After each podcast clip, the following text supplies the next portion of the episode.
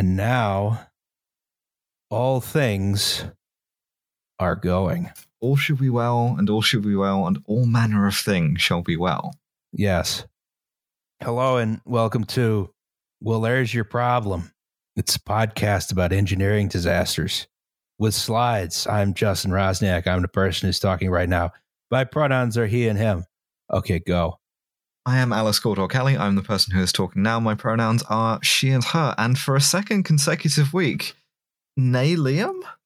Yeah, my name is Liam Anderson. My pronouns are he and him. You may recognize the voice of our co-host Liam Anderson, who has not changed at all. Not even slightly. Yeah. No, I am Liam Anderson. I currently have a game on. The Loch Aber Shinty Club is knocking out of the park right now, and I have to make actionable threats. So, names. Think of a name. Elon Musk. I hope you'll definitely have to bleep this. I hope the next woman you sexually assault. Get his ass. Oh, that was fun. Let's do another one. No, he's gone mad with power. He's a shitbag. Jacob Rees-Mogg, fuck. I look forward to your crooked, oily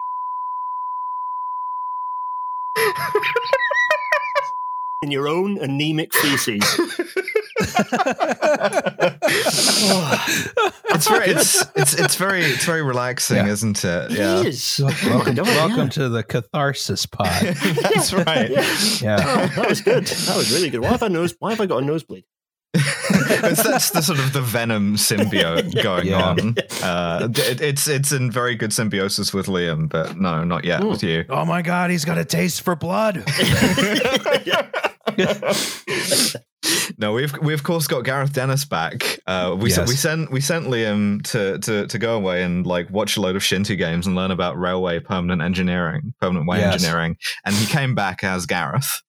That can happen. Yeah, absolutely. Yeah. So thank you so much for coming on and filling in. No, it's a pleasure. I always love coming and saying hi to you folks. It's always fun to be on and talk about disasters and how we fuck things up. It's great. Yeah, we have one here, which seems to be going poorly, I would say. I was about to say, what you see on the screen in front of you is here's the outline of one train car. Yeah. What you might notice is there's another train car up here. Now, see, I thought that was just that one train car was taking some scrap metal with it in the same way that, you know, you or I might take a picnic, kind of cast into a little blanket and strung over a stick. Yeah, a bindle. But actually this appears to be carnal relations between two train cars. Which is not show that. Can't show that on television. And put a black bar over this. Yeah. Yeah. Today we're going to talk about the 1988 Gare de Lyon accident. Oh, yes. Oh, crikey. But first we have to do the goddamn news.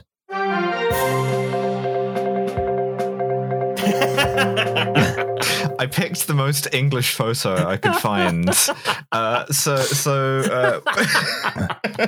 opened. I didn't see this.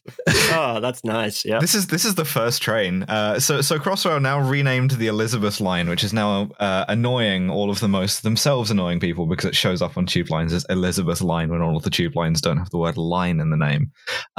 It is annoying. Yeah, I'm intensely annoyed by that. Yeah, I'm one of those people. I will fully admit. You had two of those people on this podcast, Alex. I got a backpedal. It will always be Crossrail to me. Yeah, well, I mean, so this is... What's it so cross about? London and the southeast of London. Well, there was the joke made by, I think Molly Goodfellow on Twitter pointed out, why didn't they call it... rage fuck rather than Crossrail. So Crossrail has opened. It's what fucking is Crossrail? How do you describe Crossrail? So Crossrail is it's a suburban. It's like an S train, like S-Bahn type train system. It's more like RER than like a metro service. So it's massive trains, like 12 cars long, 1,500 passengers per train. Like really high spec. The stations are epic. They're amazing. They're cathedrals to railways. They're honestly fantastic. And obviously all the politicians today were going, oh, it runs east-west through London. So there's like a central section with what is it, like seven or like some number of massive stations in the central section. Then it connects up, as these things often do, onto kind of former lines that are now Crossrail bits of railway, east and west, going out from Paddington towards like westwards and then eastwards up to Shenfield and down to Abbey Wood. So lovely. And it's purple. Great. And because the trains are bad, because the trains are high floored and their technology is rubbish, that accounts for the fact that it's not accessible in most of the system, and also that it was this late. So hooray! And also, what's the other thing? Oh yeah, all the politicians going like Boris Johnson, everyone going, oh yeah, transport investment is great. Look how fantastic it's going to be for the economy. And like, yeah, you fucking nitwit. Do you know what's a really good idea? Do some of that in other cities as well. Do that in Manchester and Leeds. Still up here in Glasgow waiting for my 1930s planned subway extension. So we had the first train run through. We had a lot of people show up at 0 dark 30 to take the first train. And it's always nice to see a sort of a pride festival, a trains pride festival. There were hundreds, thousands of people queuing at 5 a.m. to get onto this thing. It was kind of beautiful. This. People really have like a great deal of affection for this, not least because it cuts their commute by like half or more. Yes. A friend of mine is a driver on this, and he was stuck waiting in the back room as a reserve driver when the first train left. And off of this, he got a little welcome pack of 4 perfect purple-wrapped caramels in a little Elizabeth Line bag, which is just such a perfect twee British thing. And just as he was about to look at these things, the fire alarm went off. It's like, oh no, you gotta get out. Yeah, because everyone had to leave. Yeah, it was like a bit of an alarm. Everyone had to go outside, and it was all very orderly and everything. You know, it was good. Loads of people. Possibly the photos I was enjoying most, including one taken by Sir Peter Hendy, who's like the equivalent of the Fat Controller now on Network Rail, but he was like the London transport dude beforehand. And anyway, he it was just a picture he took, and everyone in it looked bored and like they were waiting for a train, which I love. On the first day of this thing opening, already people are just angry about the fact they have to use it. They're like, it's been there forever. But to be fair, that's exactly what public transport should be. You begrudge that you get on it, but fine. It makes your life easier, but you're not fussed by it. And I was loving the fact that within 3 or 4 hours of it opening, there were like 20 people within this photograph, all who looked kind of grumpy and didn't care, and were just going to get their regular train to work. I love that. Yeah, so we have, because Crossrail used to be High Speed 1, right? No. So okay. Crossrail. Oh man, this I was setting up for a joke here. You give those Chinese rapid metro systems a run for their money. Run the trains at 186 miles an hour. Kill 3 of the people in this photograph instantly. Yes. Ferrari acceleration. The joke that I was going to make was that if Crossrail or the Elizabeth Line was High Speed 1, we could sort of just think of it as like Nice Thing 1. Maybe we could do a second Nice Thing. We could do some kind of Nice Thing 2. Up and down the country. Thing too. What could that be? I wonder. Yeah, no, I don't know anything about that at all. I don't know what that might be, or indeed that its eastern leg has been cancelled. I believe it will be a bridge to Northern Ireland. It's genuinely, we just had this moment of realizing, oh, transport infrastructure can make everyone's lives better, and people quite like it, and they appreciate it, and they're willing to support the stuff that it takes to make it happen. Let's not do any more of this. This was like pulling teeth in the first place. Yeah, exactly. We can't do this anymore. We can't do this. We just have to continue to utterly dismantle everything that remains positive about the country. No, I was on, and the trouble is, I was on. This just typifies it. I was on BBC Radio Manchester, kind of grumbling about the lack of the fact that this is great, but everyone's saying this is great. So it's so do this in other places as well. There's no reason not to. But obviously, the response I got from the dear lady who was kind of helming the show was, but there's, we've got, money's very tight at the moment. And I just sort of tightened, kind of crunched my neck and sort of put my head in my hands and did the Picard meme. It helps the economy. The economy doesn't have to be based purely on scams if people can get to work or go to the shops or these things. My understanding about Britain is that there's one city, it's called London. That's and true. Everything that is else true. Is a tiny little village called Bumbleberry upon Fuckweed. Yeah, yeah. Well, it's sort of a self-fulfilling prophecy is the thing. Like, London is this sort of like the one city that everything else drains into. Is yeah, some of that sort of like occurs by itself, but a lot of it's just perpetuated by policies that are like, well, this is the way it is. It can't be any other way, and therefore it's pointless to try. All those other cities, I'm pretty sure, were made up to make documentaries about the Beatles more interesting. Yeah, yeah. Glasgow was built in 2002 as a film set in order to provide Victorian buildings for scenes set in London in places that had been demolished. Yeah, exactly. Yeah. No, but the thing is, people forget that London. It wasn't always like this in London. Like, London was in essentially terminal decline until the mid 80s. Mm. Like, the population was dropping. Everything looked shit. Even more shit than perhaps in other parts of Britain. I think I've already mentioned on this on other episodes of this fine show about pieces of rust the size of small cars falling off the Forth Bridge. No, oh, yeah. London was anywhere. London looked like every 2000 AD comic, like every comic that's like Britain in the 80s is shit. What if everywhere was as dystopian as this? That's just London. And the thing that fixed it was the DLR. Mm. That was basically the thing that turned it around. And also, empowering the kind of what was the Greater London Authority the council and then the Greater London Authority, all that local politics. But like, they got more power, and then they decided to make their public transport better, and all of a sudden London started turning around. And it's amazing that no one joins these fucking dots. Build trains, folks. Mm. Build trains. Build trains. Also, international finance capital. Oh yeah, also that. Yeah, build up an entire bubble. Yeah, that's also true. Just handcuff your capital city to these yuppies. It's going to be fine. Exactly. Forever. Everything about that'll be fine. Yeah. Mm-hmm. Cut to 20 years later, and everything is an axe throwing bar. Oh my god. Yeah. Well, it's just this picture here where this guy, To be fair, the future of our country here, and then that young guy drinking a bottle of water. Yes. Shaking hands across the generations, past and future. In other news, are you ready for a jarring shift in tone? Yes. Oh. Ripped from the headlines.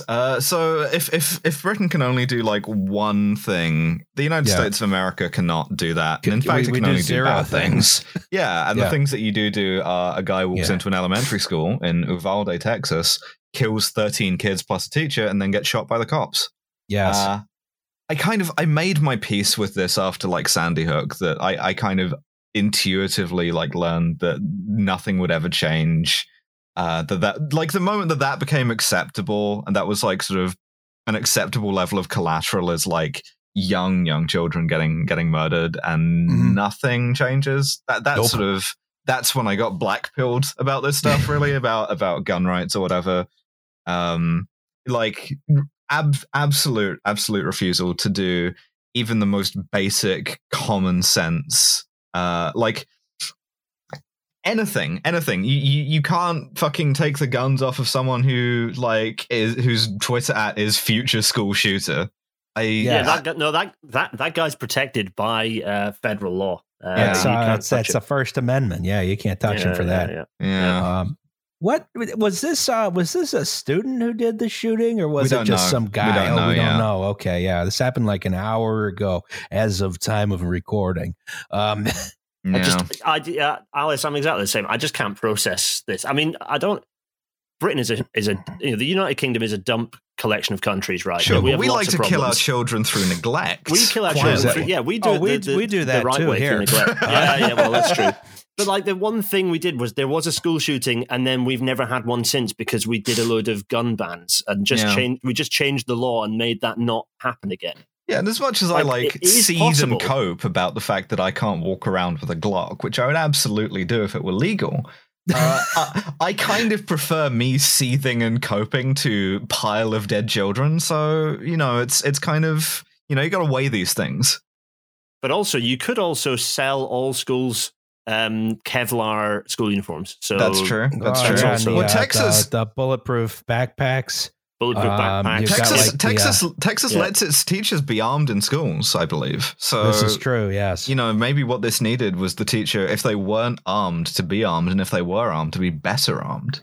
Yeah, well, you know, that's definitely like the teacher to cop pipeline that the whole country's gone down is an interesting one, because, you know, especially since so many of these schools now have like school resource officers whose like job is to like arrest an 11-year-old. Oh my God. You know, as like give show all of force. 11-year-olds a deagle. That's what you have to do. Yeah. That's the only thing you can do. That would be hilarious, watching an 11-year-old shoot a desert eagle and then get like the recoil, like flings them down in a corridor. Yeah. No, also this is horrifying. Yes. Yeah, it just, oh my God. Like the Stoneman Douglas High School shooting in Florida, where they had a school resource officer, like a cop functionally, who was armed, who was there, and when the school shooting happened, just kind of like stanced up outside and did nothing. Immediately left. Yeah. I was reading a thing that the NRA is losing some grip of power, but is it basically being replaced by other libertarian weirdos? Like what like Justin, what is the NRA still as much of a total, like, is it still grabbing government? I mean, what's going on? The NRA has been having financial problems for a long time. The issue is like the NRA is no longer the source of this sort of politics. You know, it's taken on a life of its own. So even if, you know, some of these big institutions collapse, like, I don't know, the NRA or like some of these like big evangelical mega churches, you know, the thing has a life of its own. You don't even need like the, you know, these big like political institutions, because the QAnon and all the crypto people have picked up where they left off, so they're now like, especially QAnon, and if anything, your sort of your newer generation of gun owners, I get the sense, kind of see the NRA as basically libs, which is an insane thing to think, but to them they more or less are. Just like, as you know, 70-year-old guys with their pants hitched all the way up who only want to talk about 1911s. Plus also legislatively they've won. They've gotten everything they could have wanted. It's secured basically forever thanks to the Supreme Court. So, you know, there's not a lot of need. It's harder to keep that sort of hysteria going of Biden is going to personally come to your house and he's going to take your AR-15. Basically, all the people who, like, ultimately the capitalist machine, which is what wanted the NRA to exist. The NRA did its job, so now now they've like individualized it into QAnon and into all the kind of this new age sort of neo-fash little kids who are now libertarians. Yeah, they've managed to turn that, and it's easier because they can do it. Oh man, so they've won, but they just need to keep winning. So they've turned it into QAnon. Couple of other things. The NRA also personally, allegedly, quite corrupt. The leadership of the NRA quite content to sort of spend a lot of money and non-profit money on private jets and vacations and luxury clothing and stuff. But also, there's been a pandemic. It's killed a lot of older people, especially who are less likely to mask and to get vaccinated, and a lot of whom are NRA members. So RIP. Yeah. I think they may genuinely have lost some people that way. Oh, you got such a firm hold on the courts at this point that, you know, on, you know, sort of general, the political establishment that, you know, at this point, I don't think anyone's right to own a gun is being restricted in any fashion anytime in the foreseeable future, regardless of what kind of, I don't know, maybe someone will, like, you know, they'll bring in a armed team of QAnon commandos and go shoot up a daycare. It won't do anything. You know, have a body count in the 3 figures. Nope. If anything, it's going to ratchet in the other way, and like President Tom Cotton or whatever is going to overturn the assault weapons ban. Everyone gets bazookas. What they'll have to do, what you have to do if you want gun control in this country, is bring back the Black Panthers.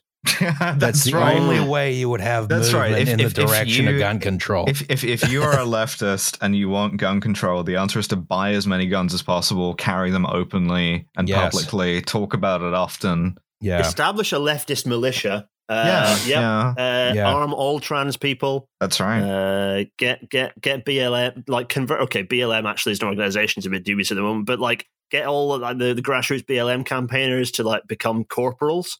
Yeah. And absolutely. Just arm up. Mm. Yeah.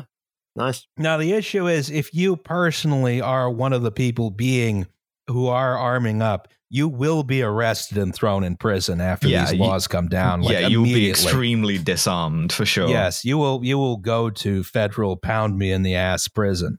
Mm. Yeah, it's almost as if these constitutional rights are being applied unequally. Yeah, I wonder what the connect. What the dots we have that a democracy here, Alice. Unlike your monarchist. That's Great right. Britain, a sclerotic, sort of dead queen country. Yeah. Yes. Yeah. We fought a war over this. Mm-hmm. Oh, how depressing. That's one of those unpleasant things about America that you just become completely desensitized to. And, you know, this news comes out and you're like, you know, this guy got a decent body count, huh? And that's all you can really think about it. Yeah, well, at least you kind of almost got over the sort of pathological thing. You remember, like, 5-10 years ago when everybody sort of, like, leftist to liberal right through to, like, Michael Moore was like, the reason why school shootings happen is because we make school shooters celebrities. And when they do a school shooting, you know, you put their name on the papers, you put their face on the news. And that's what they want. That's what makes it like that. By and large, American media organizations stopped doing this, and that didn't matter either. It didn't matter. We've kind of ticked that one off the list of, like, it wasn't that. So how should it be? Yeah, I wonder, like putting lead back into paint. That might help. That might reduce the chances. That's the bulletproof back. We could. I have two ideas. One is the one that I don't want to do, which is to make firearms less accessible. But the other one is to, like, maybe improve society, and try to, like, counter methods of radicalization, reduce inequality, material conditions slightly better, try to, like, confront things like racism earlier.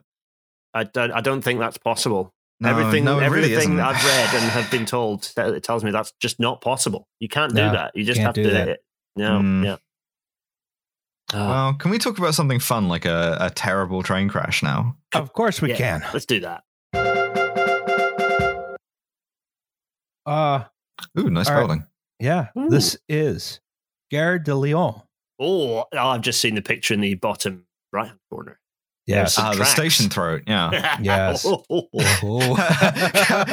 you walk us through that little sort of cackle that you just made? No, I cannot. That's a personal matter. Okay. Oh, you can see the old, what I presume is the old freight, kind of the freight connections there that have been severed. That's nice. The ones that where down here or like down somewhere else? So you can see sort of there's the old sheds kind of to the right hand side of the station throat where everything gets narrow. You can see there's like another shed and another station turn. That's it. Yeah. Oh, yeah. Okay. I can't quite. Your John Maddening is highly pixelated for me, so I'm just seeing blurry red. You're right. That's right. So Gare de Lyon is French for Station of Lyon. That's right. Right? Yeah. Famously, they're from the same family as I am, the Gareths. We are inherently stations. That's where my name comes from. Gareth de Lyon is your Crusader ancestor. Gareth of Lyon. Yeah. I kind of liked when we had this thing of naming train stations after where they went to, like, you know, Leningradsky Station or Finland Station. Yeah, I would like King's Cross to be called Edinburghsky Station. That would be quite nice. Oh, that would good, fuck. Yeah. That is, again, that's a 2000 AD comics thing about what Britain under communism would look like, as it would be Edinburghsky Station. That'd be confusing in, like, Philadelphia. 30th Street Station would be Pittsburgh Station, I guess. Fuck, that goes. That sounds better. Like that. Yeah. Euston is like Glasgow Station, Glasgowskaya. Yeah. I like that a lot. Don't ask about what St. Pancras would be. Very confusing. Yeah. Well, yeah, that's why I'm thinking 30th Street Station would be confusing because it goes so many places. St. Pancras would be like Midland Station, maybe. Midlandsky. Yeah, Midlandskaya. So, no one wants to talk about Sheffield, though. So.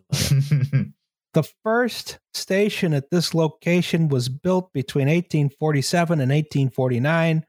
Oh, God. dude. I need some help here. Compagnie des Chemins de Fer de Paris à Lyon et à la Méditerranée.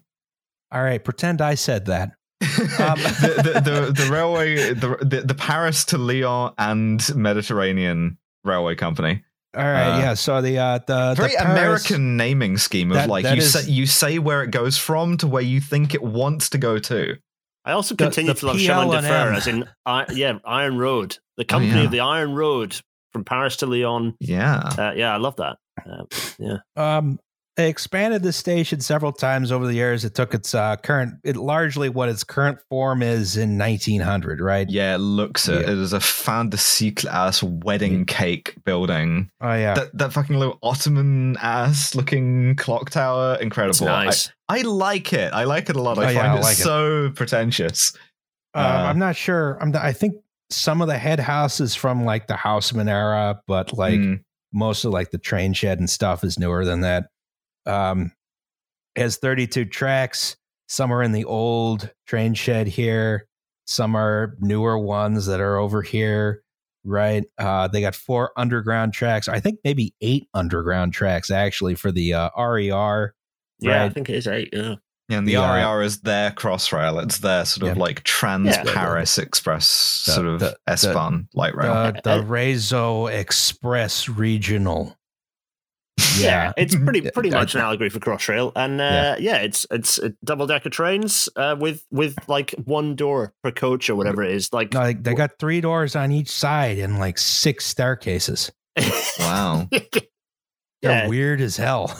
Yeah, they don't work. They're a capacity disaster. But that's for another episode. We could just do the RER. Add another story on there. You know. Yeah. I mean, they already did with the TGV. Just fuck it, do a duplex TGV. So that works when the train sits there for half an hour, but when it's there for 30 seconds, it's pandemonium. It's not so good. Yeah, I just learned yesterday. Oh God, I just had a horrible idea. Multi-level platforms for multi-level trains. You just build a second platform at the level of the second story, and you just someone must have tried that at some point. For the record, I want it to be added to the record that Gareth is weeping. I don't see any reason why this wouldn't work. It works for elevators. You just mind the gap. It's easy. Just hop over. What are you going to do? Yeah. Fall 1 story onto the edge of a platform. So like, today this is the Gare de Lyon. It's mostly trains heading south, towards Lyon. Sure. Right. Today, this includes TGV services, the high-speed trains. Also, Frecciarossa goes here now if you want an actual good train. Oh, man, I took Frecciarossa last week, and it is still good. It is so fucking good. The best train experience I've ever had. God, I got to try some Italian trains. You got to sure do that. I mean, all their trains are good. Even the ones that are bad are good because that's you're true. In Italy. Actually, I have this sort of moment of internationalism, right? Right. Yeah. It's the same thing as when I get in an airport, and like now it sucks because every sort of airline is just a sort of cheap commercial airline. But it used to be like you could go to the airport and you could see this little fucking model UN of like national flag carriers, and you could be like, oh, cool, that's fucking like Air Afrique or whatever. Exactly the same if I walk into a train shed and there's like there's a French train, there's an Italian train, there's a fucking Belgian train over there. I'm just like. Oh, that lights up all the fucking pleasure centers in my brain. That's for sure. I believe Trenitalia is actually just trying to compete on the Paris to Lyon route, which is really funny. Although those trains do go to Milan, I've taken that. It's actually like it used to be. So yeah, the like cheap knock, basically the old TGV trains, which I'm sorry are horrible inside. I took that from Milan to took it from Rome to Paris. And no, it wasn't. It was from I used the connection up from like the top of Italy to get up to Paris, and it was not nice. And I would absolutely take the Trenitalia one instead because it'd be so much nicer. Because those interiors, they are really nice. They're really nice. The trains are very comfortable. Rich Corinthian leather. Yeah, go to the cafe car. They got a goddamn espresso machine in there. Like they have everything. It's Trenitalia, sponsor our podcast. Absolutely. Yeah. They probably won't after all the slander against the Italian state we've done on all of the Italian episodes. Well, if it's not Trenitalia, then get the Austrians in. They've done nothing bad through history. Yeah, of course. Plus, they've got an umlaut on the thing. Fantastic. Yeah, exactly. Obey. Go for it. Yeah. Sounds a bit like the opening to a Salt and Pepper song. Already made that joke several episodes ago. So you got TGVs, you got Frecciarossas, you probably got some trains that go to Germany or some bullshit. I don't know. Yeah, you got some ECA, certainly. Yeah. Trains out the ass. It's a big station. Yeah, it's a big station. You got slow trains, you got regional trains, you got it's the second busiest station in Paris after Gare de Nord, right? Mm-hmm. But in addition, of course, you have the RER platforms in the basement, right? Sure. These were built in the early 1980s. They built underground platforms for RER A first, I want to say. And then later they're going to put in RER D. They thought they could fit it in. But RER A had such high ridership that they actually had to build four more platforms underneath. Wow. Or four more tracks underneath for the RER D trains, which in the interim, that was just a stub-ended platform until they built the tunnels out to Gare du Nord. Right. Yeah. The history of these is as complicated as the actual station itself. Like, it's quite, when you go into the guts of like underneath the original station and try and get the RER, it is quite confusing. And then with the metro going through as well, it gets a bit less confusing than the actual history. Yeah, I'm just looking here at the sort of RER map, and because it includes everything else, like because you need to make your connection or whatever, it integrates the SNCF, the metro, and I think even some bus routes are on here too. Incomprehensible. Like it uses sort of broadly the London tube map design, which is like nice. It's nice and comprehensible. It's schematic. It helps you understand where you're going and like how to make your connections. This is a chaos rune. It's one of those things where you're never going to understand the system until you actually use it. Yeah, for sure. Which I guess is true of a lot of transit networks, mostly in Italy, which don't make any sense.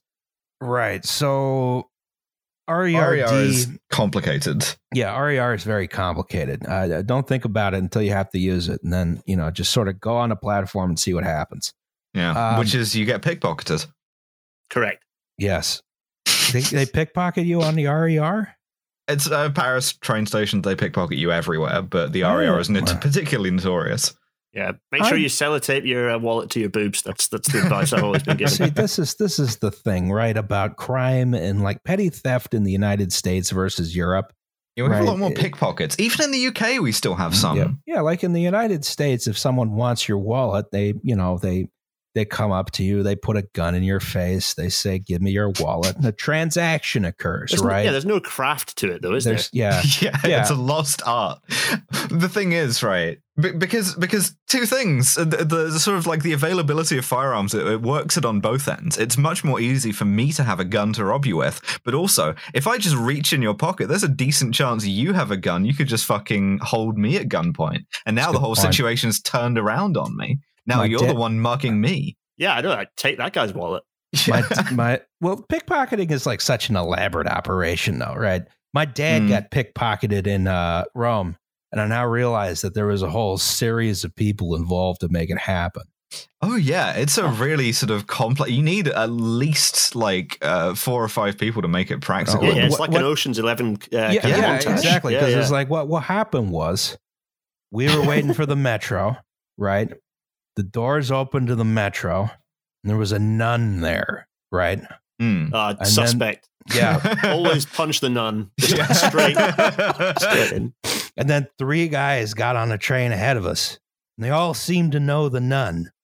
And then they just stood there in the open door, blocking everyone from getting in the train, right? Mm-hmm. Then my dad and I were just standing there like, what the hell are these people doing?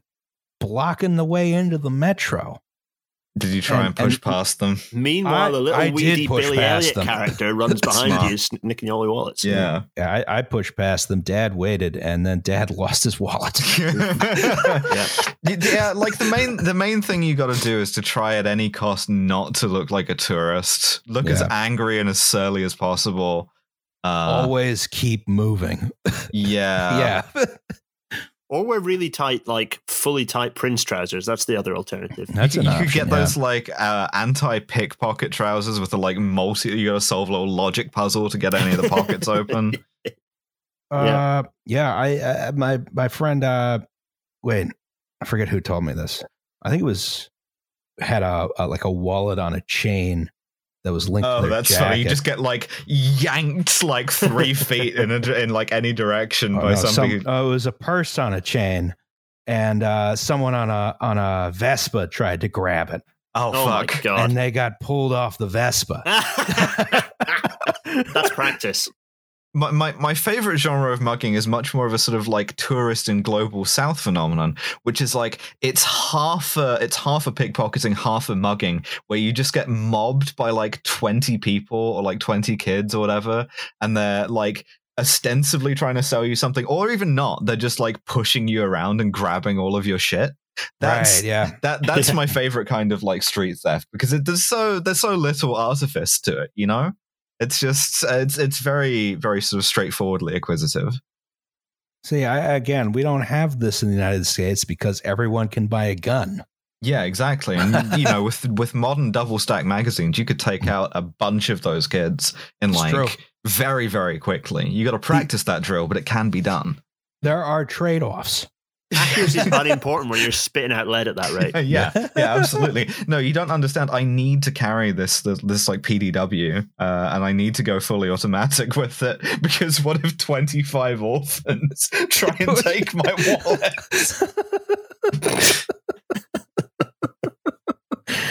So yeah, the RER, you will get pickpocketed. Yes. Try not to take it too personally. Yes. Also, alternatively keep a decoy wallet, which is the funniest fucking thing you can do. Don't have every single thing you own in one wallet. Yeah. Yeah. Oh dear. Anyway, so yeah, the point of this was to say there are underground platforms. Mm-hmm. Now you can get a train on them aside from getting pickpocketed. Yes. This is a Z5300. No, it isn't. It is a coffee van from Shoreditch a year ago. It's a Citroen H van. Yeah. I really like this. It looks ugly as hell. The fucking little, like, the stripes down the side, or the corrugation down the side, I guess. Yeah. The shape of the headlights. It looks like a Jersey Arrow with more visibility for the driver. Yeah. Also, the driver's playing Minecraft there, you can see. It looks like. Yeah, he does look like he's got a little laptop there. Certainly not looking where he's going. That's fine. So this is was a commuter train used on RER D as well as various Paris commuter lines for a long time. They were built in 1965 to 1975 by Carel Fouché. Right. Stopped using them in, I think, 2013. A little bit later than that. I think they're the last ones were retired in 2017. Oh, wow. Nice. And these were built entirely out of stainless steel using Bud patent products processes, because Carel Fouché had the Bud patent for France. Yeah, here we go. 2018. Don't break, baby. But don't break. Yeah, that's why they kept using them for so long, obviously. I also like SNCF have had like so many dreadful logos. This is probably one of the least dreadful logos they've had. Yeah, I kind of like it. I hate the current sort of logo type. Also, one little fun fact about these. These are some of the most heavily graffitied trains in perhaps the world. Because the RER is like very, very easy to get onto its property. Particularly in a lot of suburban Paris. Where there are a lot of kids just abandoned railways where you can just get onto it, and then that abandoned railway very rapidly becomes an intensely used commuter line. No apparent sign of change. Yeah, and there's a lot of kids in like suburban Paris who want to graffiti trains, and you have this big broad surface that you can just really sort of like, you know, do a lot of really bold color work on. So I think that's a little sort of cultural facet of its own. Yeah. And when you finish the artwork, someone leans out the window and gives you a cortado. So, it's all good. I will tell you this. I took the Circumvesuviana in Naples, and I believe that is probably more heavily graffitied than anything this could be, especially since these are stainless steel. They're easier to clean. Yeah. The Circumvesuviana, it just looked like they were like, well, that's just a fresh coat of paint. Just leave it there. Gotta think there's gotta be 75 layers of graffiti on there. It's gonna start slowing the train down at some point. But at what point does that become serious additional deadlift? Yeah, you're just like snapping off hunks of Fordite off of this train. Yeah. So anyway, sorry, Roz, we sidetracked horrendously. This is an electric train, DC. Yes, 1500 volt DC electric multiple unit. How many car? What formation is it? Is it long? No, these weren't that long actually. They're 4-unit trains permanently coupled. You could couple 2 of them together, get an 8-unit train. Nice. It's a basic commuter train. There's not much to say about it. Mm-hmm. It's fine. It's a nice box, nice little tin can. Yeah. Probably accelerates pretty good. Probably stops pretty good. Although it's electric. That's the good thing about electric. Exactly. It can just, it's fine. Just it goes, stops. Good. It's fine. Yeah, ça marche. Mm-hmm. Oh, oui, oui. Oh, wait. So on the 27th of June, 1988. Already? Oh, yeah. God. Jeez. We're only 7 slides in and you're already reading a day out, Ross. Crikey. Yeah, okay. Yeah, well, I've not even got my like grunty Parisian accent out yet. And we're already cracking out dates. So SNCF ran commuter trains into Gare de Lyon from a place called Milan. Yeah, they sell grapefruit there. Oh, that makes sense, right? This was train 153944, right? It was an evening inbound train driven by a man named Daniel Saulin. Solin. Yeah. I don't speak French. Saulin, Solin. Okay. And then the guard was Jean Charles Beauvais. Yeah. Okay. And this was an 8-car train. So it was 2 of those Z5300s, right? Yeah. Coming in from the southeast suburbs into Gare de Lyon. It was an evening train. So the people who work in the suburbs and live in the city were coming back into town. Now, there had been a summer schedule change. So the train skipped this station, Les Vertes de Maisons. That's probably, skipping stations is fine. That never causes any problems or puts people out. Right. Houses green, Les Vertes de Maisons. Les Vertes de Maisons. Okay, yeah. Anne of Green Gables. Yes, it skips Anne of Green Gables because, as you can see on the sort of bottom side of the platform, there they built a mosque and an opportunity to do racism by excluding Muslims from the transit network is not one that the SNCF will ever pass up. Of course. See, this station's called Green Houses. These houses are all white. No, there's some red ones like, there. It's like green of houses, like green in the sense of like a village green, I think. Oh, like a common. Oh, yeah, okay. I don't like that. Is that anyway. 5 over ones they're building in the background? Oh. No, those aren't legal in Europe. Oh, yeah, that's true. Yeah, well, that's another thing we've got over you guys. Yes. Those are legal because of an accident in the building code. I mean... So this is sort of an inner ring suburb. Sorry, we did Grenfell, so and a woman named Odile Miroir. I don't know Odile Miroir, I think. Yeah, I would go with Odile. Yeah. Pretend I said that. Was not aware of the schedule change. Odile Miroir, because that's like... Yeah. What was how would I pronounce her name? Miroir. Miroir? Yeah. Yeah. And she didn't want to keep her kids waiting at school, so she did the only rational thing, which was, of course, to pull the emergency brake and get off the train. Odile, no, you could get the most Parisian thing ever. You could get up to a £500 fine for that. No, I will go and pick up my children. If they put a little sticker on the thing, you could be out 500 quids even. There is no chance I am missing my little puppies. I am going getting off this train right now. I mean, I get it. Like, you got childcare is a fucking fraught subject. Oh, well, yeah. Fine. Okay, I guess. Yeah. But you can't be pulling that. You can't be pulling that shit. You can't pull the emergency brake if it's not an emergency. Because bad things happen. The first thing. Pulling the emergency cord. Woke. Diving straight out the window. Yes. So just break the window. Roll free. It's easy.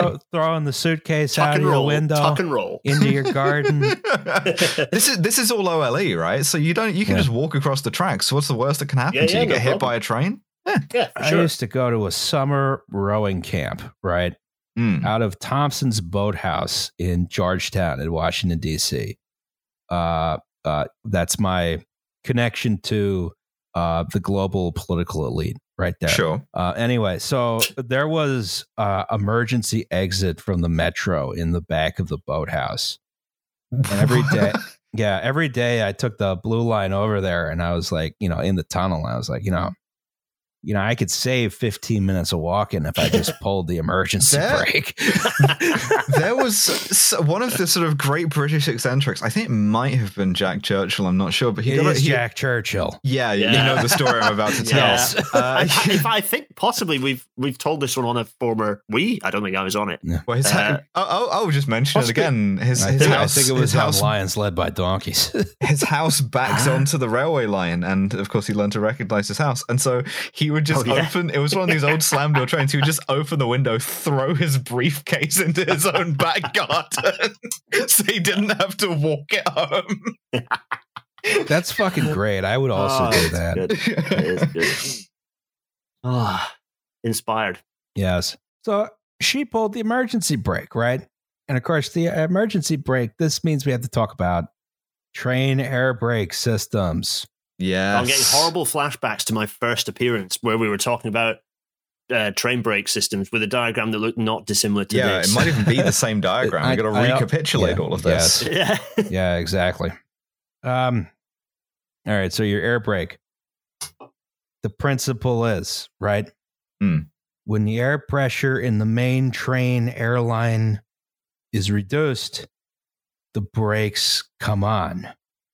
Yeah, it's a pressurized tube, runs the whole length of the train, and that holds the brakes open rather than closed. And when it loses pressure, they close, right? Which I always like more than the American system, because for me in my head, this feels like a system that fails safe. We'll get into it.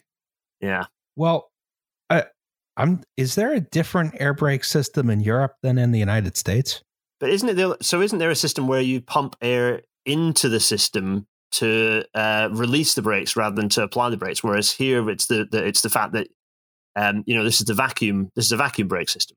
Am I merely becoming highly confused? No, I think the vacuum brakes are like an old system that was just in Britain. I'm not sure. I know. I'm pretty sure this train had a more modern, like Westinghouse style air brake system, right? But like the pressure in the train line, controls the pressure in each individual brake cylinder on the cars, right? Yeah, sure. And we can see these two big rectangles here, the main reservoirs, where you keep pressurized air to refill the line, right? Because you've got to brake and then start and then brake again, especially on a fucking commuter train. Yeah. So you have to be able to refill that pressure in the brake line. Lots of braking, need the ability to command lots of air to make the brakes work. Mm-hmm. It's a very complicated sort of system of gas movement here. Yes, things get fancy around that equalising reservoir. That's all I'm going to say. Yeah, yeah, because you have the individual, because the actual actuation of the brake pad is from increasing the pressure from the car reservoir, but the increase in pressure is triggered by a reduction in pressure from the main brake point. I see. This is why I'm a permanent way engineer. Yeah. I don't have to worry about this shit. I see the sort of the main reservoir pressure tank line that kind of curves towards the brake pump. And as I understand it, that's the thing that actually like actuates the brake pump. I the only conclusion I can draw from this, right, is like occasionally you think about inventions and you're like, oh, this seems so obvious and elegant and simple that, you know, it's a miracle no one thought of this earlier. Air brakes, not one of those inventions, sort of the opposite. Westinghouse just happened to have enough influence to make his enough influence specifically with the Pennsylvania Railroad to make his system standard. Yeah. We need to get wings and strings rather than doing a running gear diagram. We need wings and strings to do a brake system diagram that works. Because this is it's mostly fail safe. It's not completely fail safe, as we will see. Simply because you're using the pressure in the main train line to affect the pressure in a whole secondary system. Yeah, but it'd be too inefficient to have a whole separate brake reservoir rather than running it off of the main reservoir. Yes. So, you know, anyway, okay. To recapitulate here, when you reduce pressure in the pipe that goes down the whole train, what happens is through a series of bullshit here. Every individual car has a compressed air reservoir that then has a valve open, which actuates the brake pad, pushing it against the wheel. Right. Yeah. And those reservoirs are also recharged by way of the main train line brake pipe. Right. Sure. Yeah. And it's worth noting there. I might be about to shoot your fox here, Roz, but there are lots of levers I can see connected to various things around here. There's so many cocks, lots of valves, levers, and of course cocks. Yeah. Yes, many cocks. I mean, your big ones up here. This is the main. Some might call it paradise. Yes. I'm not making the cutout cock joke again because I think I already did that the first time. Yes. So if you do an emergency brake application, right? You got to dump all this pressure out as fast as possible. If you dump the air, that dumps all the pressure out of the main train line as quickly as possible. It slams on the brake through the whole train. Depending on the length of the train, that can take a long time. Makes for a very unpleasant braking experience. It's loud as hell. It's loud. It can knock people over. It can damage equipment, so on and so forth. Well, several good reasons why you shouldn't just pull the emergency lever. Yeah, you don't want sort of a Spaceballs type situation. You know, and so this is why, you generally don't want to use the emergency brake. You get wheel flats and all sorts of horrible things as well. Like it's just bad. It's just, you know, there's a good chance that all the wheels will need turning again after an emergency brake. So it's really bad practice. Yeah, but it's like failsafe in itself, right? In that once the emergency brake is on, the sort of imperative here is that the train doesn't move like ever until it's, you know, some time later. So it like all of the things that dump all of the pressure and those just lock open, right? Yeah, it's definitely a pain in the ass. Yeah, exactly. It creates a situation where it's a pain in the ass to do anything other than kind of wait a bit before you can move the train again. Yeah, because ordinarily you apply the brake, you still have pressure in the main reservoir. The brakes are still on. The train's not going anywhere, but it has that reserve so that you can like release and recharge the brakes relatively quickly. Whereas with this, it just is all just gone. You dump the air, as they say. So anyway, they dump the air. They're sitting at this platform, right? She must have had pretty fast fucking reactions to see it, like to recognize it was going past her station and hit the emergency lever and get it to stop in time and just hop off. Yeah, because this is 1988. That's basically now, right? Yeah, more or less. It's basically now. Yeah. Yeah. Quite something. Good work. Yeah. I feel like these trains. This thing looks like it weighs like about 50 pounds. It probably stops pretty quick. Yeah. Distributed brakes. This thing will. Yeah, it'll hunker down pretty rapidly. Nice P-way here. Look at these lovely twin block. Embedded sleepers. Lovely. There'll be little hedgehogs under there. Left some concrete. Oh, yeah. Yeah. Bad news. I'm going to use the restroom. Oh, nice. We can just look at this lovely train. Yeah, it's very nice. Yeah. Actually, I'm not looking at the train because it's that horrible logo face exactly as you referred to, Alice. It's just gross. It's just really bad. Underneath, however, lovely. Yeah. Very nice P-way. I'm not so convinced by the fasteners, but it's nice. Still, it's acceptable. We don't do enough concrete sleepers in Britain, is my opinion. We don't do enough slab track. Agreed. We just more of that. It looks nice. Track. It looks like the future to me. And whenever I go on like the Overground, and a lot of the Overground is with slab track, and it's nice. It's just nice. We need to do more of it. It's fit and forget mostly. It's good. It's good stuff. We will see more of it appearing in the future. HS2 what little is left of HS2 will be slab track. That's good. That's good. I'm just, I don't know. Every so often when I'm like waiting on a train platform, I just realize very acutely that the way that we build railway permanent way when it's not like this is the finest technology of the 1860s.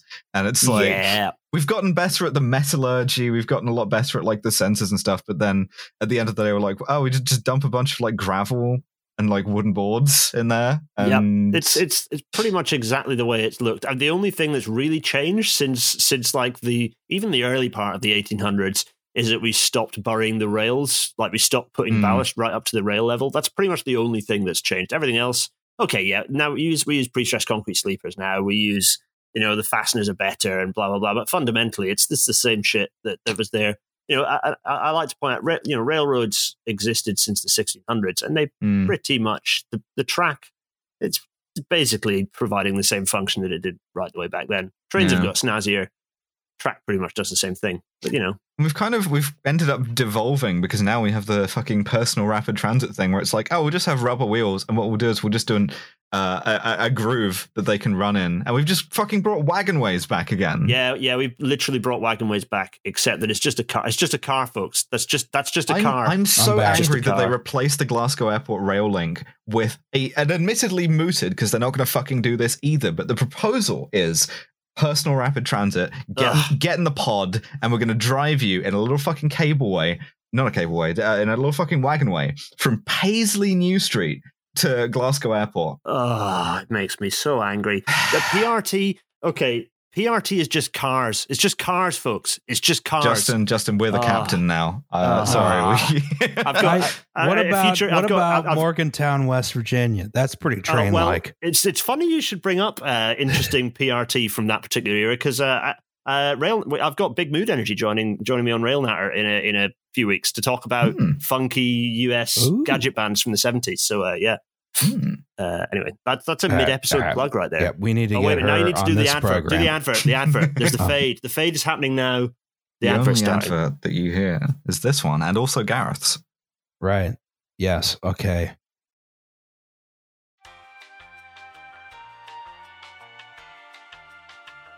Hi, it's Justin. So this is a commercial for the podcast that you're already listening to. People are annoyed by these, so let me get to the point. We have this thing called Patreon, right? The deal is you give us $2 a month, and we give you an extra episode once a month. Sometimes it's a little inconsistent, but, it's $2. You get what you pay for.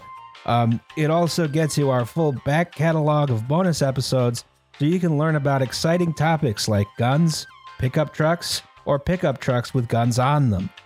The money we raise through Patreon goes to making sure that the only ad you hear on this podcast is this one.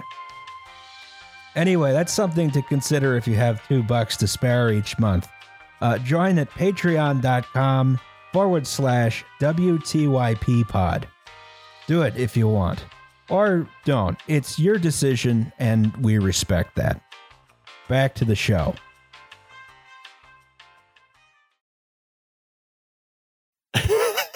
I put it in post.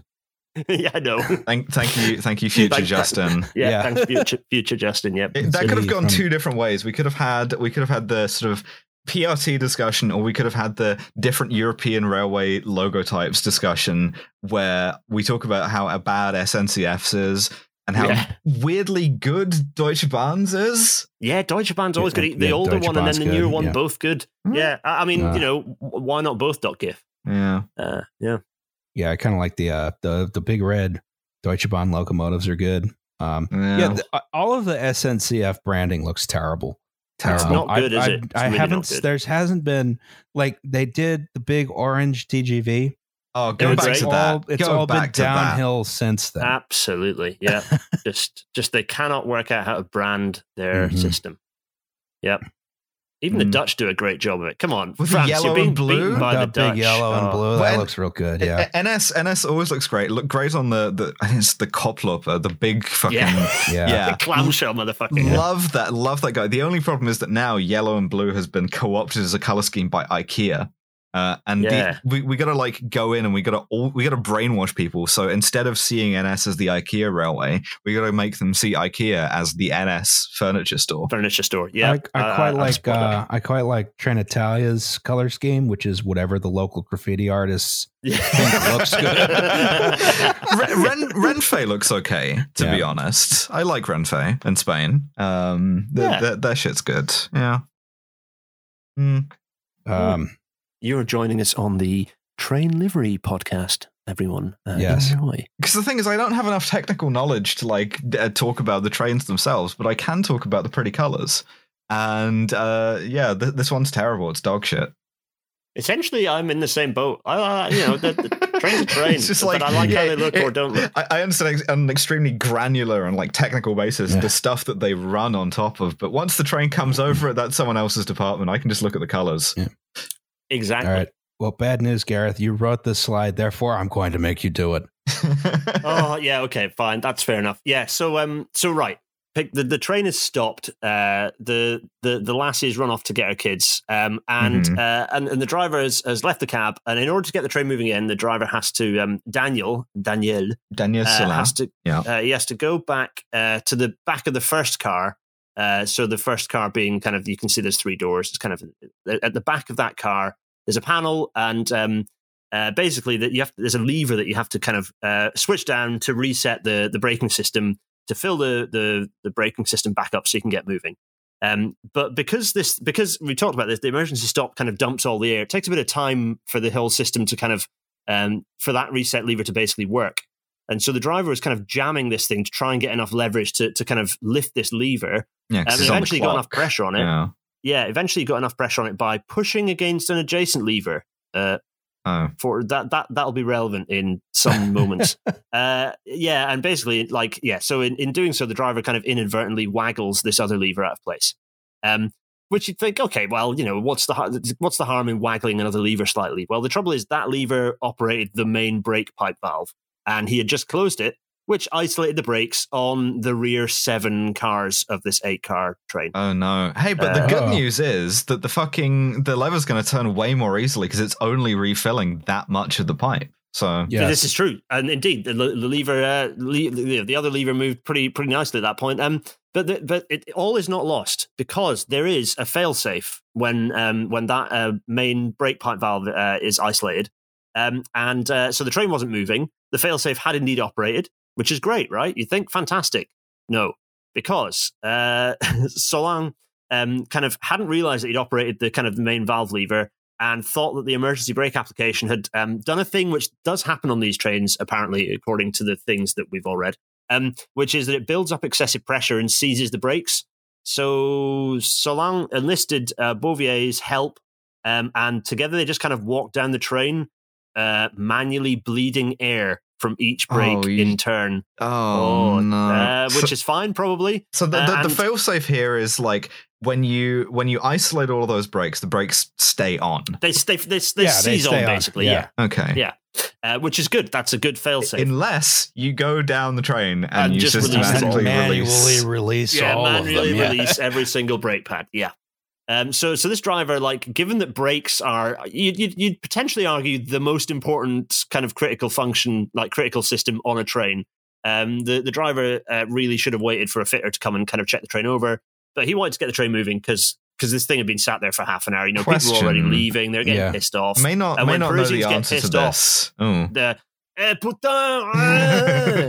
Really my question is, like, isolating all of these breaks, that's got to put a fucking light or something on up front, right? There has to be. You'd hope, wouldn't you? However, when Saulin hopped back in the cab, the air pressure dial for his braking system was showing normal, and off he popped. Happy days, thinking everything was working normally. There's not like a sort of fucking brake isolation light or something? You'd think there would be a light. There was apparently not. No light. In the United States, he would have had to have done a brake test before he set off. I think also the rule book is quite explicit about what you have to do in this situation in the UK, in like GB as well. And I think you have to do a brake test when this sort of, like, you have to do a brake test. We'll also get to that, folks. These French careless. Well, they've got a bottle of wine in the front of the train, haven't they? That sounds about right. Yeah, they got a bottle of wine. Everyone should have a union in fairness. That's right. They got a carton of cigarettes. They got they got a carton of holders for the cigarettes. They got three of their whores. Yeah, this is it. So Saulin kind of pulled away, without realizing that he had only 1/8 of the braking power that he should have had, because only the front car of 8 had any functioning brakes. This may have ramifications, folks. And if at any point he had realized this and wanted to salvage the situation, all he would have had to have done is go to the back of the front car or send Beauvais to do it and hit the fucking lever that he had accidentally tripped. Correct. That would have made everything work again. He had an easier option, even. Oh no, I accidentally hit the train crash switch. So he was 30 minutes late at this point. He's down here. What's the easier option? There are other safety systems that are here. We'll get there. Okay. So the dispatcher said, all right, what you should do is skip the last stop. It's down here. Maison Alfortville. Uh-huh. Yeah. Sure. Yeah, whatever. So skip the last stop, right? Don't just ignore that. No one's going to get on or off anyway, right? Mm-hmm. A lot of people left the train, but after this station, there was a steep grade down into the tunnel under Gare de Lyon, right? So it's underground. You got to go down for that. That's where they keep the underground. The sources down is probably fine with a train with no brakes. Yeah. That's fine. The sources I looked at gave the grade as 4.3%, which that's steep. That's very steep for a train. I can believe that though, because there are bits of Crossrail that reach that level of steepness. So I can believe that you can get down to 1 in 21. And especially for like Paris, it's everything's built on top of everything else. You might have to really take a dive down there. Yeah, it's like if you've basically got what is a grade separated junction, then you might get down to like 1 in 21 for if all the trains are the same, they're always going to be applying power at that point. And it's doable. Well, I just know from like when they built the Center City Tunnel in Philly, they were saying we're going to do a 2% grade, and a lot of the folks at the Pennsylvania Railroad and later SEPTA were like, that's impossible. You can't get a train up a 2% grade. Defeatists. The thing is, Pennsylvania Railroad, they're like, a 2% grade, we got to build a horseshoe curve for this. This is true, yes. Yeah. We just like building them. We got to do that. We got to go across like 50 miles and go around. Yes. I mean, Lickey Incline is like the steepest mainline grade is like, that's like nearly 3% as a grade. Huh? So, yeah, 1 in 38. Yeah. So, screw those guys. SEPTA, you're idiots. Yeah.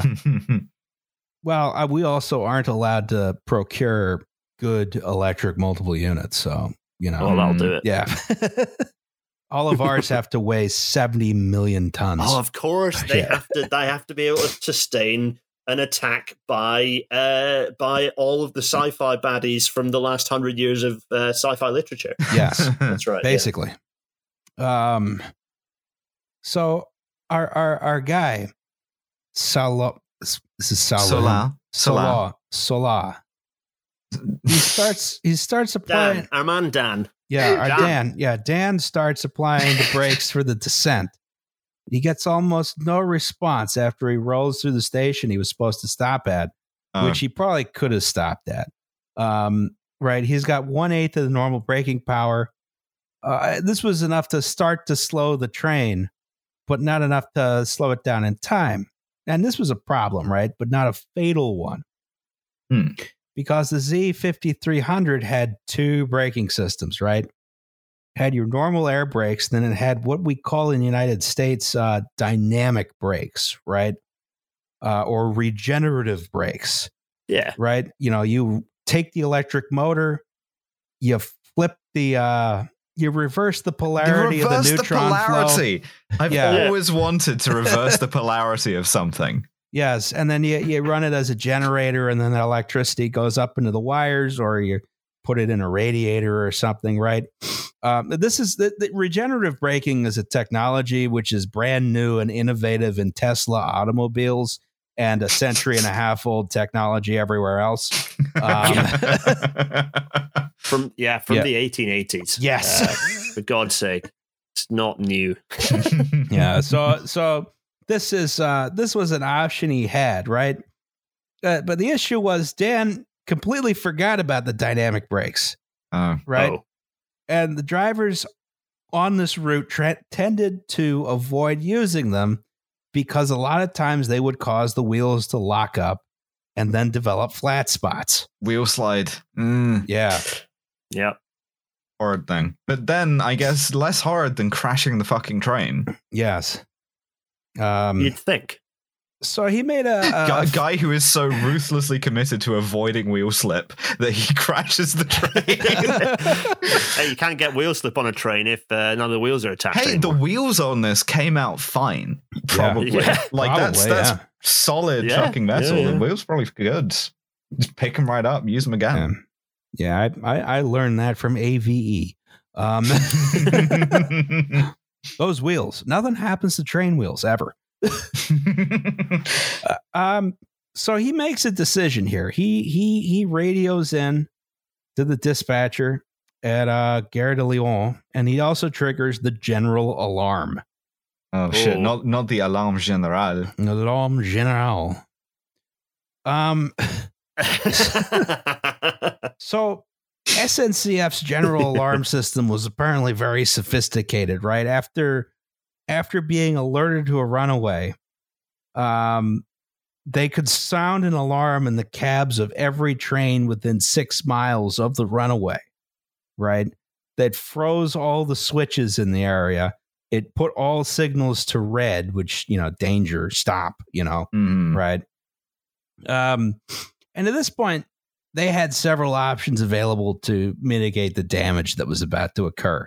Yeah, right? In the big SNCF control room, which we tried very hard to find pictures of. Yeah. I thought you did. I thought that's what we're looking at here. No, due to union regulations, there's no way it would be like 3 people. There's got to be at least 30 people crammed into this cupboard. So they could try and reroute the train onto a through track, assuming RER A was operating at this time. They could reroute the train into an upper platform, so it wouldn't go down a ramp. The guy still can't figure out how to stop, and it's like, well, you're going to Nice. Yeah. They could, worse come to worse, maybe they could even try and intentionally derail it at a safer location than the station, right?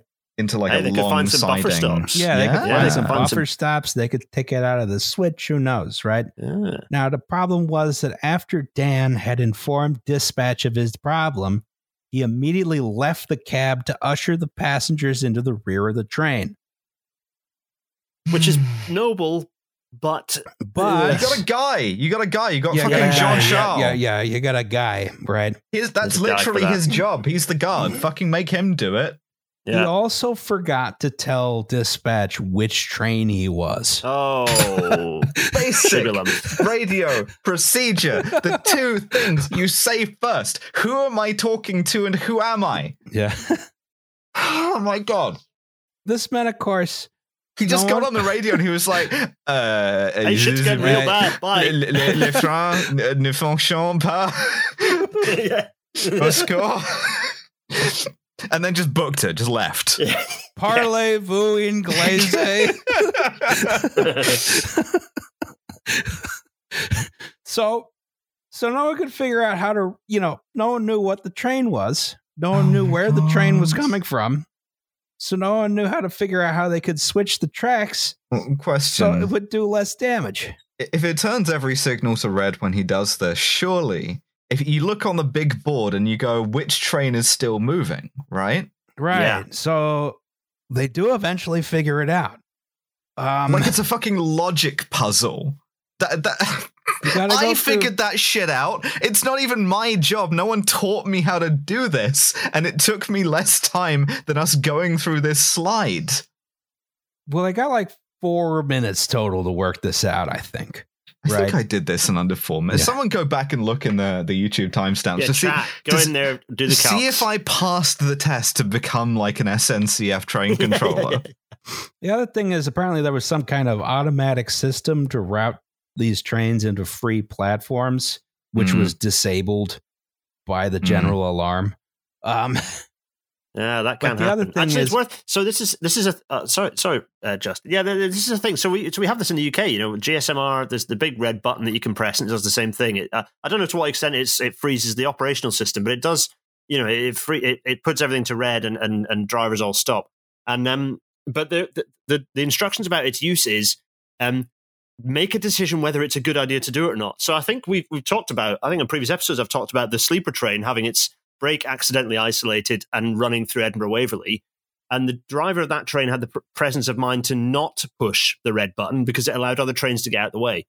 So slamming the red button isn't necessarily the best idea with a runaway, because it might mean that you're going to hit something. Anyway, I'm sure that won't happen in this situation though. No. Well, so the first thing that happened was every radio frequency was immediately slammed with drivers asking, why am I stopped? When am I going to get a green signal? Why am I stopped here? What is going on?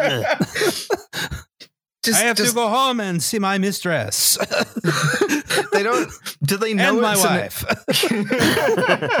No, you've gone from your Saint-Cassette and you're going back to your wife. And do they not tell? Is there nothing to like alert them to the fact that it is an emergency and therefore you should? It is shut the fuck up Friday. Oh no, there's a big loud alarm in every cab, and then these guys. Why would you?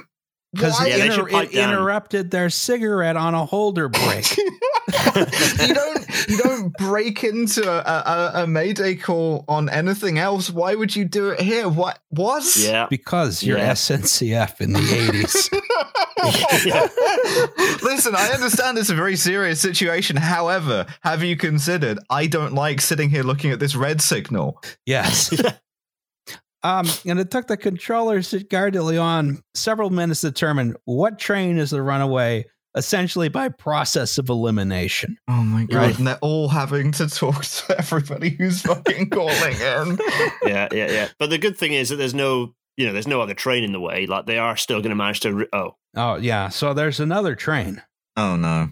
Oh. So this was SNCF 153951. There's so many numbers on these trains. I mean, that doesn't feel like a helpful classification system. That's too many numbers. Yeah, you know, take an Amtrak train. It's got like 3 numbers in total. That's for different reasons, though, Justin. This is true. Yeah, there's not that many of them. Yeah. Throw some letters in there. Makes it much more recognizable. But, this one's going to Grapefruit. That's interesting. This one's going. This is the opposite service, right? They were scheduled to depart at 7:04 p.m., but the conductor didn't show up, right? fuck's sake. Excuse me. It's the guard here. I am sort of, I think I might be turning into Emmanuel Macron here. Yeah. Ruthless slash and burn of the sort of subsidized French institutions. Mm. Yeah, he was having his cigarette on a holder break. So it was scheduled to part at 7:04 p.m. The guard was late. It was parked adjacent to the staircase in the lower level platforms for the future RER D. So most of the passengers were in the first few cars, right? The driver was Andre Tanguy. Okay, right. So Tanguy had a red signal and he didn't know why. And the guard eventually showed up and they were still confused. Why can't we leave now, right? Hmm. And it was about 7:07 p.m. when he got the news. 153944 was a runaway and they weren't able to reroute it. And it was going straight into his train. Oh, Jesus. Getting on the phone. Hello. Yes. You're going to die in about 3 minutes time. It was about 90 seconds, actually. Hello. Yeah, you got about 85 seconds. Yeah. Oh my god. Did Tongi attempt to reverse the train or get it? Well, no, because behind him was a wall. That'll do it. Borrow out. It's fine. Oh, that'll do it. So I mean, really the thing about this long train. This is just this is a four car unit, right? A 4-unit train. The thing about that is it's still a very effective buffer stop. Reasonably. It'd probably get a 2 or a 3 on the buffer stop rating. It compresses very well. It goes across a long distance. Well, Tanguy immediately got on the intercom and he said, "Get out of the train. There's a runaway coming." Most passengers started to file out of the train immediately. Try and go upstairs. Think about the other ones. Yeah, exactly right. They had about 90 seconds and boom. Tanguy stayed in the cab until, he was immediately killed, right? Oh, fuck. He was staying in there, sending the evacuation message. Give this man a medal. Yes. Give him whatever the crazy French medal is. What is it? It's like they can't give you a croix de guerre for this because it isn't a guerre, but they could give you a croix de chemin de fer, I suppose. There's got to be a gong for that. That's hero of the piece right there. Oof. In Britain, all they do is name a train after you, which feels like it's adding insult to injury. This is true. The runaway whacked into him at about 44 miles an hour. Doesn't sound like a lot, but these things, you're the crumple zone, right? And try running at 6 miles an hour into a wall. That hurts. So the runaway telescoped into the stop train. The stop train was, of course, confined by the underground infrastructure, so it didn't really move. It was compressed by about 100 feet. Oof. Yeah. This is why you should not do underground terminal platforms, folks. I know it might sound like an easy and good idea, but actually don't do it. Or at least have a run-on tunnel afterwards with a long friction buffer stop. Well, this one was supposed to be extended into a tunnel at some point in the future. Oh, because the D line was going to come into it, right? In fact, it is now a through station. Mm. But at the time, just catch it in the sort of building process. Yeah. Oof. Most people got out of the stop train, and all the people who didn't get out of the stop train, except 2 of them, were killed. There's about 56 people dead, 60 injured at the end of this. Jesus. There were 2 people on the stop train who survived. And all those are not good odds. All the injuries on this one were particularly bad. Yeah, I can kind of imagine. Not least because you just sort of turned this into a shitload of razor sharp metal debris. Yes, I mean there's lots of amputations trying to rescue people. Gareth put this in here. Big mess. I put this in. Why did I give myself this slide to read out? It's just horrible. Yeah. So it's just a exactly. It's just a mess. The rescue workers were. were there for 20 hours trying to save those who were injured and kind of attempting to retrieve the dead. There's a quote from a young firefighter, which is particularly horrific, but I thought it just captures how absolutely horrible this crash was. I tried to lift someone up by the shoulders. His torso came off in my arms. Jesus. Just lifted the guy right off his legs. Ooh. Yeah. Yeah. Lots of very sharp stainless steel everywhere. Yes. I'm coming around on all metal car construction again. I'm thinking that maybe it's not so good now. Well, would you rather it have caught fire? Ah, no. Those are the only two options, right? I can do stainless steel, or I can do wood, right? You could do maybe some carbon fiber, and you get really bad splinters. Yeah, just do it. I mean, the only trouble with these are solid, but there is absolutely no, from the trains of this vintage, there is absolutely no collision energy management. Yes, and 44 miles an hour is a lot of stress to put, even like modern safety, modern design crashworthiness standards. That's a lot of force to put through a train, but a modern train would have coped better with this. It would have been a mess, and I don't think it would have stopped all of it. You'd have still had a lot of fatalities.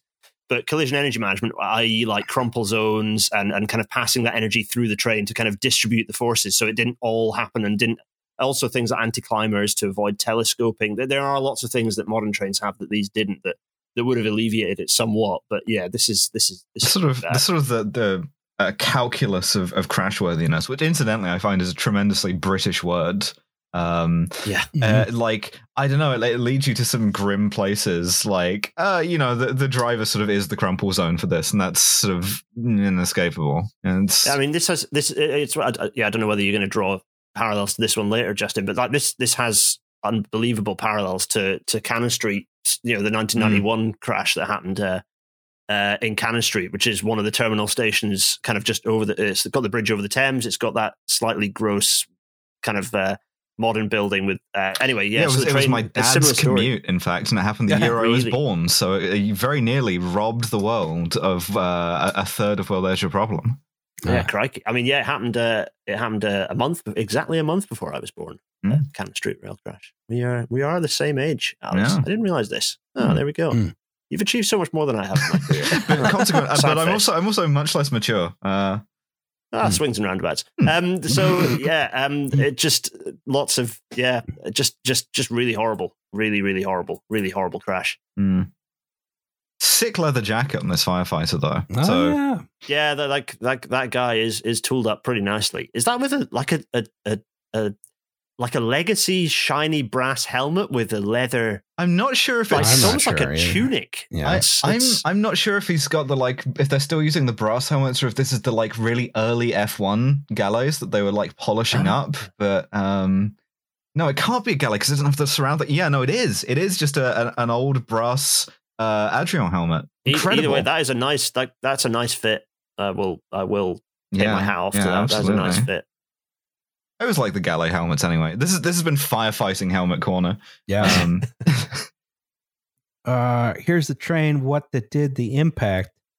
You can see actually just folded it over. Actually, so this is where we talk about collision energy management. A lot less damage.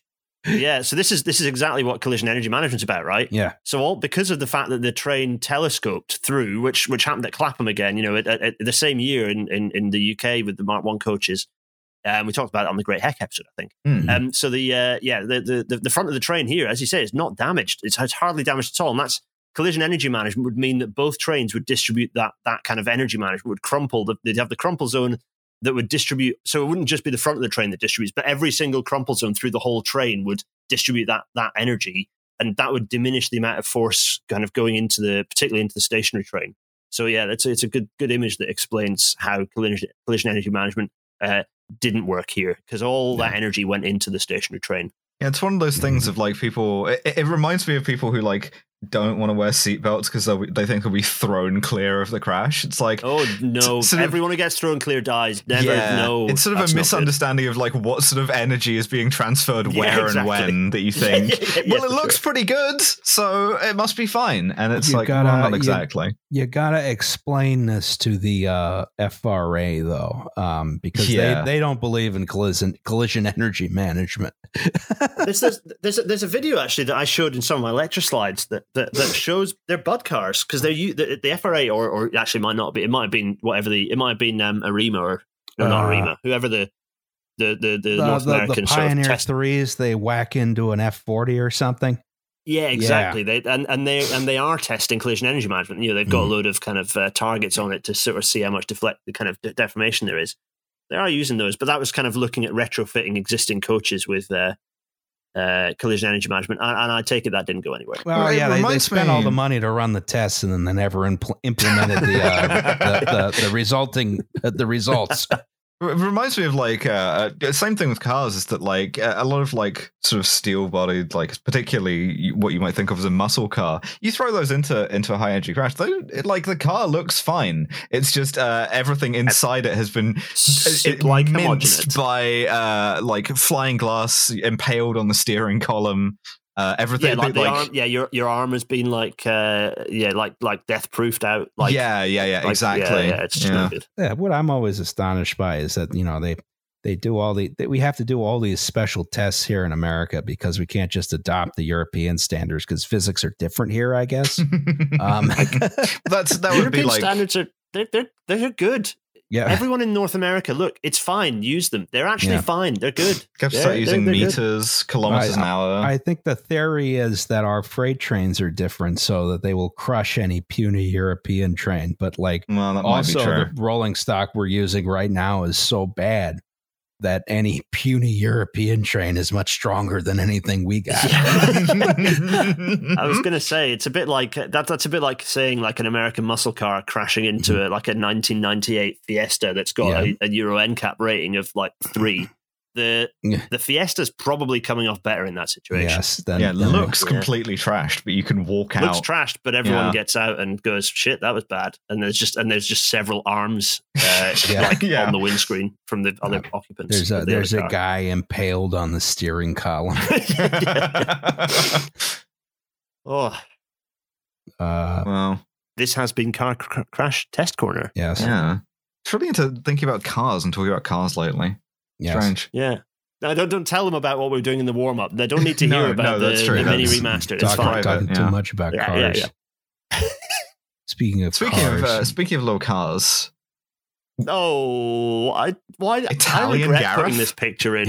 That's it. Yeah.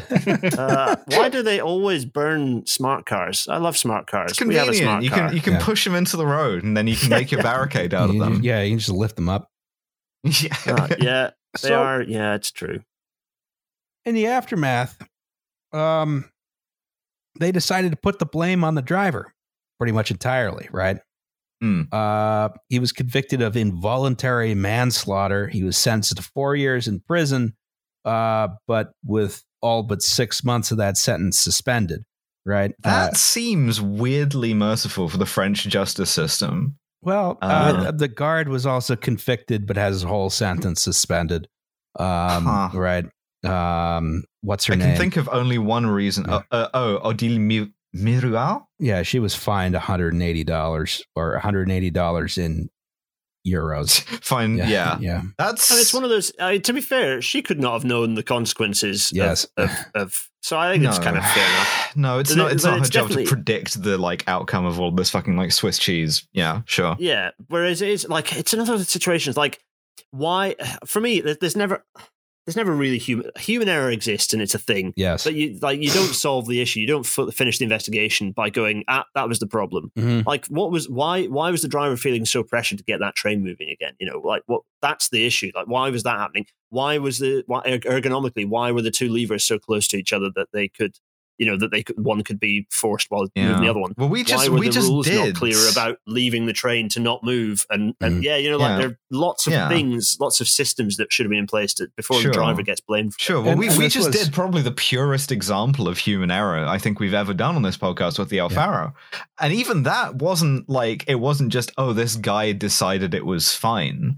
He decided it was fine for a number of reasons, some of which was spurious and some of which were structural. Yeah, and he did live through the app. This was apparently the first time in the history of the French passenger rail system that a railway worker was sent to prison for his role in an accident. Really? In Britain, we will send you to prison on the drop of a hat on the railway, or at least we used to, certainly. Well, no, we go for corporate manslaughter so that no one actually gets blamed. And it's invariably it's Network Rail that's state owned. Like if it's a track thing, it's Network Rail. It's state owned anyway, so no one's paying. Fine, yeah. But that is quite something. Like for the fact they went, part of me thinks that it'd be interesting to unpick whether it was a political thing, because I don't know. Like were they ramping up the RER at the time, or was there some tenuous worker relation thing? I can think of one sort of piece of worker relations, which is related to the screenshot here, which is SNCF then and now. Very strong union, very militant union. A lot of communists, although weirdly mostly Trotskyists. And the SNCF unions, they blamed they're trying to run these trains too close together. Specifically, the grade into that station was too steep. They said there was too much pressure to keep the timetables. They said Dan was scapegoated, and after the sentence is handed down, they go on strike on December 15th, 1992. Nice. It was like a big 24-hour shutdown of the entire all the commuter trains in and out of Paris, just to ruin everyone's day.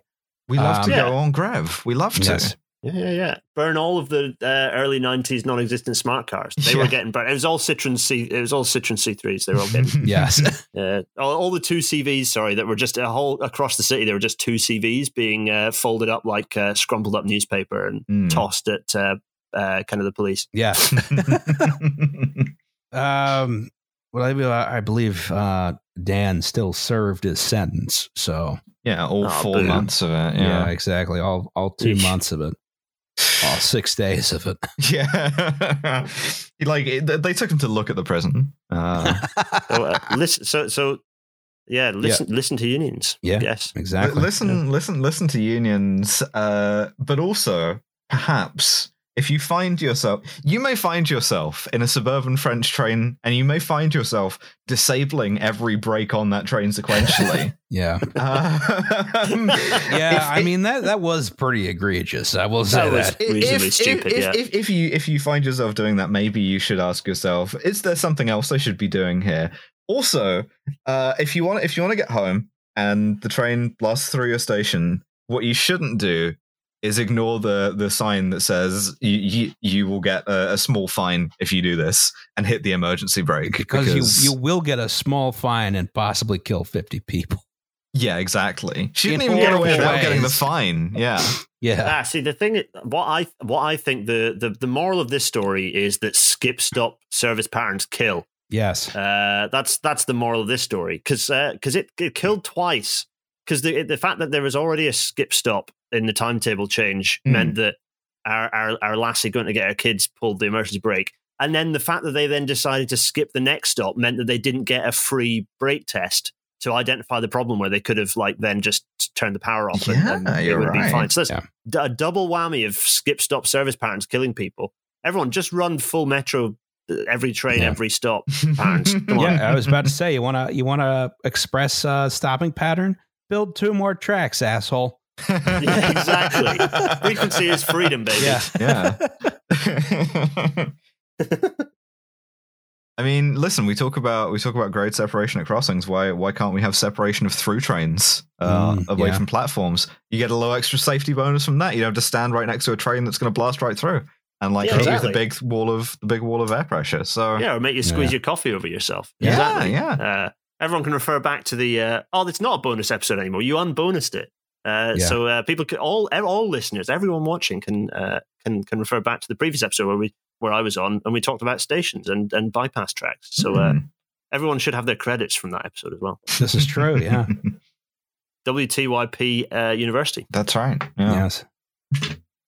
Well, we have a segment on this podcast called Safety Third. Shake hands with danger. Promising image already. Yeah. Oh, I like this. Yeah. Hello. Hey, WTYP gang and possible guest. Once again, a failure to anticipate that the guest would be part of the WTYP gang. Yes. Yeah, that's true. I am Liam. That's right. This story comes courtesy of my grandfather. Peepaw redacted. Do you want me to do the beeps?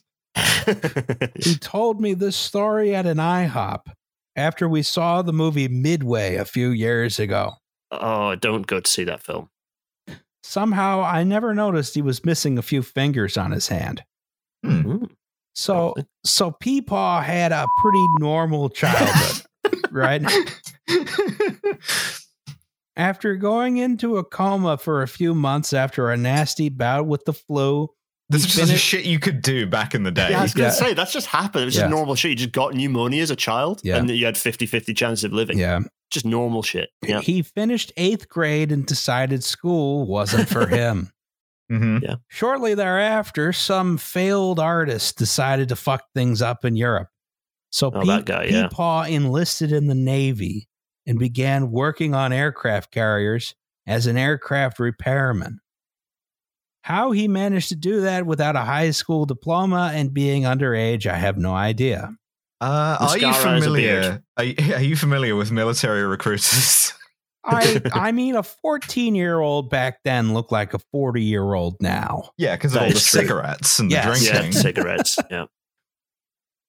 It's unclear whether or not Peepaw saw combat, but by early 1945, he was back on the West Coast while the ship he was stationed on was being refitted. While working on getting a bomb mounted onto a plane wing... Just reminded me of my favorite World War II U.S. Navy aircraft carrier story, which is that what you could use the wing mounts for was to make ice cream. Ooh, you could just you take some fucking some milk or whatever up there. You fly it up to where it gets cold. You fucking do a little bit of aerobatics, whirl it around, and when the plane lands again, you have a barrel full of ice cream. Oh, that's awesome. That's nice. Genuinely a real thing, just as a treat that you could do.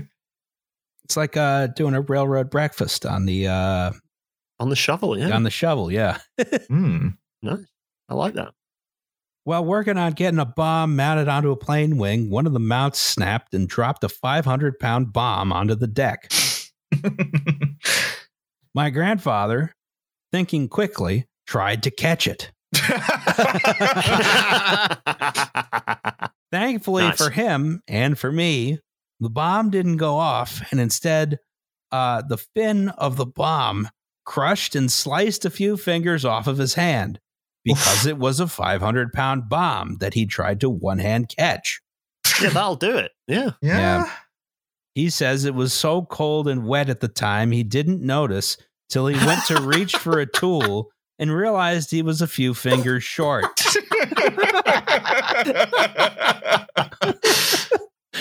He was sent to the local hospital, missed redeploying with the ship he was stationed on a few days later, and again missed redeploying with it when he returned a few months later due to complications from the injury. That ship was the USS Indianapolis, which went on to sink horrifically about 2 weeks later. Whoops, yeah. What was an aircraft mechanic doing on the Indianapolis? Good question. I don't know. No. Maybe he had some inaccuracies in his recollection. Yeah, well, sorry. Well, he actually... No, I mean, they carried float planes. I take it back. It's perfectly plausible. Yeah. Yeah. Bombers? Well, I mean, they're mostly reconnaissance. It doesn't matter.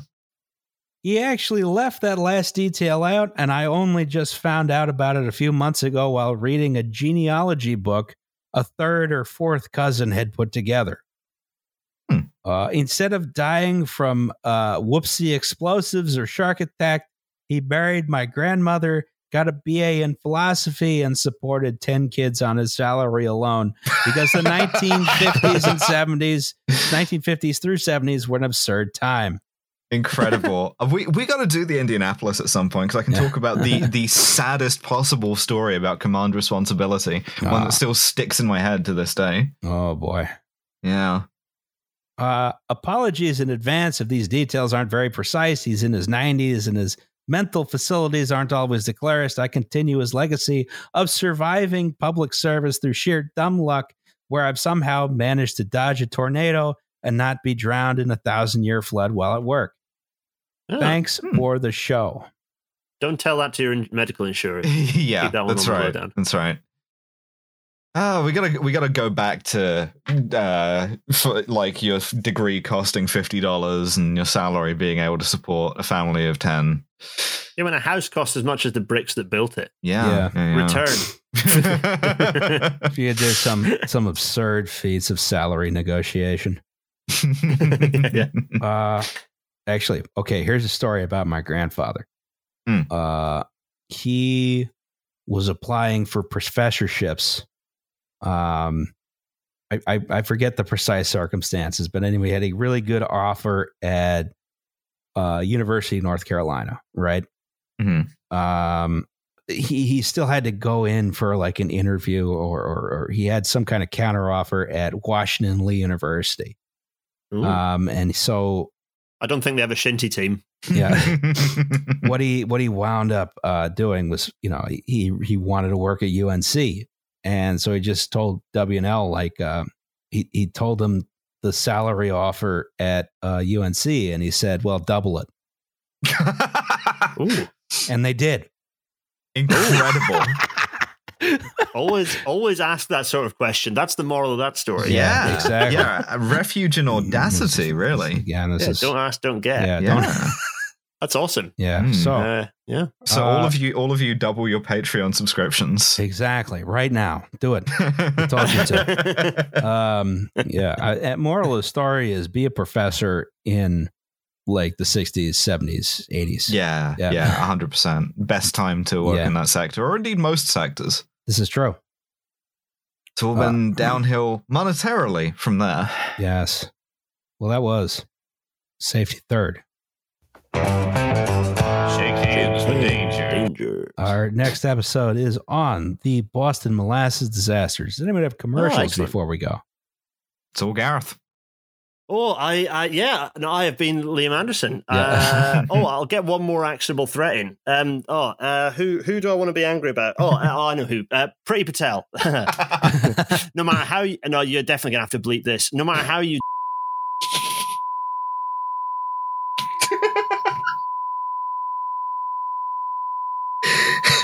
And no one ever talks about you ever again. It's a long ass beep. Yes. Keep that button down. All right. No. I'm Rail Natter Wednesday nights. I shout on Twitter, and it's an absolute pleasure to be depping for or being Liam. No, I love you guys, and absolutely. Hello, listeners. Thanks for keeping supporting the show. Absolutely. Well, bye everyone. All right. Auf Wiedersehen. Au revoir. Au revoir. Au revoir. Adieu. Adieu.